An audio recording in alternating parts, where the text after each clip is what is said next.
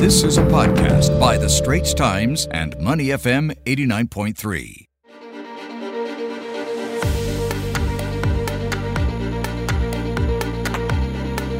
Time to turn our attention to the United States, where a few events are dominating the headlines. A border town in the lone state of Texas has been uh, overwhelmed by an influx of migrants from Haiti seeking to escape poverty and hunger in their home country. Authorities are moving fast to expel thousands, having moved 3,300 of them in the last two days. But reports say they're undeterred, even as Haiti said arrangements have already been made to warmly receive those who return. And also, the U.S. military apparently apologized last Friday for a drone strike in the Afghan capital, Kabul, last month that killed about 10 civilians, including seven children. They're calling it now a tragic mistake. The Pentagon had said that the August 29th strike targeted an Islamic State suicide bomber who posed an imminent threat to U.S. led troops at the airport as they completed the last stages of their withdrawal from Afghanistan. Still, the top U.S. general had described the attack as righteous. But first, tensions were high on Saturday at the U.S. Capitol, where protesters gathered in a show of support for pro Trump rioters involved in the Capitol riots in January. A hundred to 200 protesters showed up, some carrying the flags of the right wing group Three Percenters over their shoulders. They insist that hundreds of rioters arrested for their actions that day were political prisoners who had not committed any violence. We're joined now by Nirmal Ghosh, U.S. Bureau Chief of the Straits Times, to talk more about this. Now, Nirmal, we understand that organizers had expected a turnout of 700 at these rallies, but only up to 200 showed up. What exactly do you think this signals? I mean, could there have been a shift in sentiment? Have people perhaps changed their minds following all the destruction and death that followed? Good morning. Well, a couple of things. One, on January 6th, there was a very specific goal. It was to stop Congress from certifying the election result. Congress was in session, everybody was in the building. And secondly, security was light. They underestimated the crowd, although there was chatter beforehand that they intended to storm the Capitol. It wasn't taken seriously enough. And Donald Trump actually told the crowd to go and fight for him. This time, Congress was not in session. There was no particular political objective, and security was seriously beefed up. And there were reports that Donald Trump himself was not very enthusiastic because he was worried something would happen to make him look bad. Also, 643 people have been arrested so far for their involvement on January 6. So most people now know there are consequences. After all, the incident was an insurrection. So with all these factors combined, not many showed up. I don't think this can be taken as an index of Donald Trump's support or lack of it. Certainly more Republicans have been speaking out against what happened after January 6th, though still not many, a handful at the most. His base remains largely intact. Though it may be small, it is still very significant. And it also comprises people who are even more angry that they did not come in force on Saturday was only because of all these factors and the day itself was not particularly significant.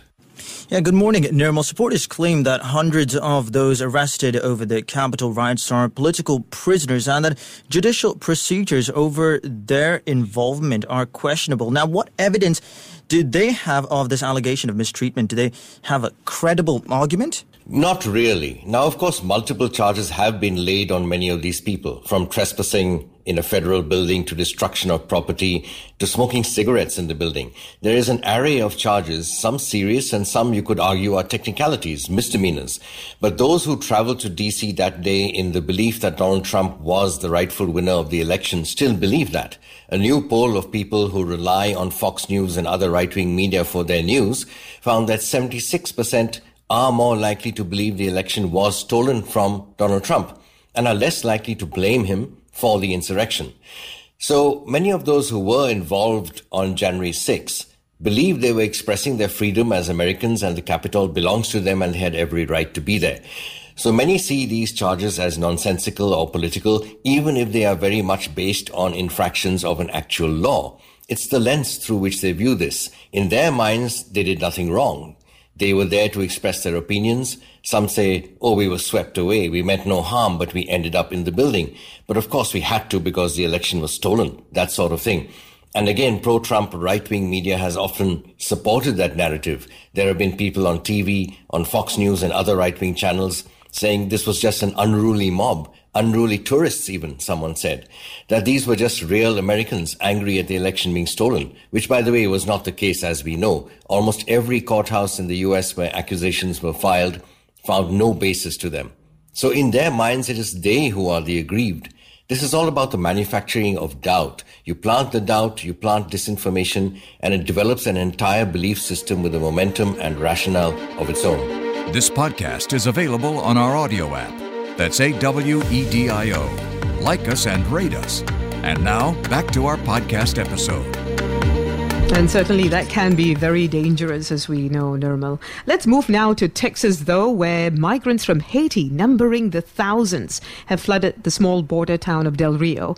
Tell us what's behind this sudden arrival of Haitian migrants and how the situation weighs against migrants from other countries hoping for a better life in America. Right. So there are two, you could say, proximate drivers, which is the political instability in Haiti. They had their president assassinated on the 7th of July. Then a month ago, Haiti was hit by a magnitude 7.2 earthquake, which destroyed or damaged thousands of houses. All this has come on top of deep endemic poverty, continually exacerbated by frequent natural disasters. So basically, there is no future in Haiti. It is a country of abject, and I mean really abject poverty.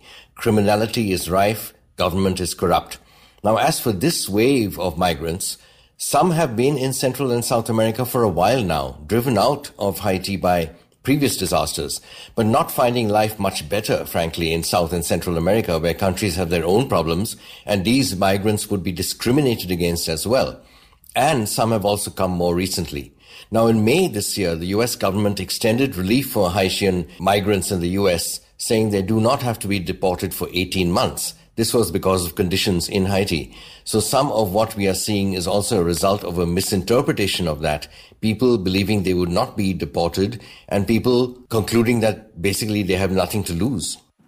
Nirmal, U.S. authorities are working to accelerate plans to expel these migrants. Now, what are some of these plans, and how will this swift and strict action make President Joe Biden, you know, look to the Democrats, especially in terms of his stance on immigration? Yes, more than 50 Democratic lawmakers have urged President Biden in a letter not to deport them. But look, even for President Biden, allowing so many, there are well over 14,000 at last count, allowing so many in would be politically difficult, if not untenable. The border is already one of his vulnerabilities politically. The Republicans are making the most of it, and he will find it hard to power through this. And the midterms are now just over one year away. As for the deportations, I've seen it reported that the US plans five to eight flights a day starting now, but it could be less than that, maybe one or two per day. It depends on Haiti as well, whether Haiti will accept so many flights. And it depends on whether migrants go back willingly. Many plan to seek asylum, in which case they would not be deported until their claims are processed and settled. So this was not an official announcement, but based on anonymous officials. But we can assume that that is the general plan because yes, the aim is to deport them. Speaking with Nirmal Ghosh, U.S. Bureau Chief of the Straits Times. Now, Nirmal, let's turn now to the U.S. military airstrike in Kabul just last month. At the time, it was said to have targeted and killed militants from an ISIS branch called ISIS Khorasan. A new report has revealed that the attack killed civilians instead and that it was not, in fact, ISIS K fighters nor a threat to U.S. troops. What exactly went wrong here? Give us more details. Yes, the intelligence was wrong, and the strike was conducted on an innocent man who worked for an educational aid agency based, ironically, in California. This incident shows the shortcomings of so called over the horizon counterterrorism, which relies on local informers who are often unreliable, and also relies on aerial surveillance, which, to an observer in a remote location with zero knowledge of context on the ground, can easily be interpreted as they want to interpret it. In this case, one indicator was apparently large canisters being ferried into the car by this man. But those canisters were actually water canisters because there is a shortage of water in Kabul. That kind of local context was totally missing. So the intelligence, such as it was, was obviously not just flawed, but totally off the mark. And coupled with that, you have people who don't know anything about ground conditions making life and death decisions. And there was a need to strike because of the suicide bomb at the airport. President Biden had vowed retaliation and they were looking for someone to strike at. just a tragedy on so many levels and a reminder that for all the vaunted technology and intelligence and so forth, there will always be human error. Yeah, Nirmal, the U.S. military has called this a tragic mistake. Yes, yet it was defended by Marine Corps General uh, Frank McKenzie, who said the move was righteous. Now, what did he mean by this, and what impact will this have on President Joe Biden? You know, even as he's recognized as the president who withdrew troops from Afghanistan. Well, so far nobody has resigned and nobody has been fired. Of course, that could change. Secretary of Defense Lloyd Austin will testify in Congress sometime soon and he will be cross questioned and we may then learn more. But frankly, nobody really expects accountability. The Pentagon has said they had this intelligence, it was a mistake, and they're sorry, but that's about it. The president himself will likely escape the damage. Other presidents have escaped worse. Back in 1988, if you remember, a US warship shot down an Iran air flight by mistake, killing 290 innocent people. What happened? Then President George Bush was asked whether he would apologize, and his reply famously was, I will never apologize for the United States. I don't care what the facts are. Today, if you watch or read news and commentary about Iran, that incident hardly ever gets a mention. Nobody was held accountable, not even the captain of the warship. So it would be a surprise, frankly, if anyone is made accountable for this.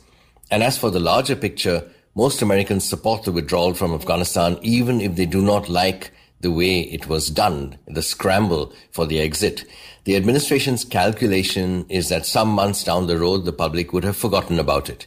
There are other issues occupying the mind right now, like the pandemic, like the border crisis, and on foreign policy, the new defense agreement with Australia and the UK, the rivalry with China, and so forth. So it is unlikely that there will be any lasting damage to President Biden. Thank you very much for that update, Nirmal. Nirmal Ghosh, U.S. Bureau Chief of the Straits Times. The Asian Insider Podcast channel is also available on Apple Podcasts, Spotify, Google Podcasts, and our audio app. That's A W E D I O. Like us and rate us.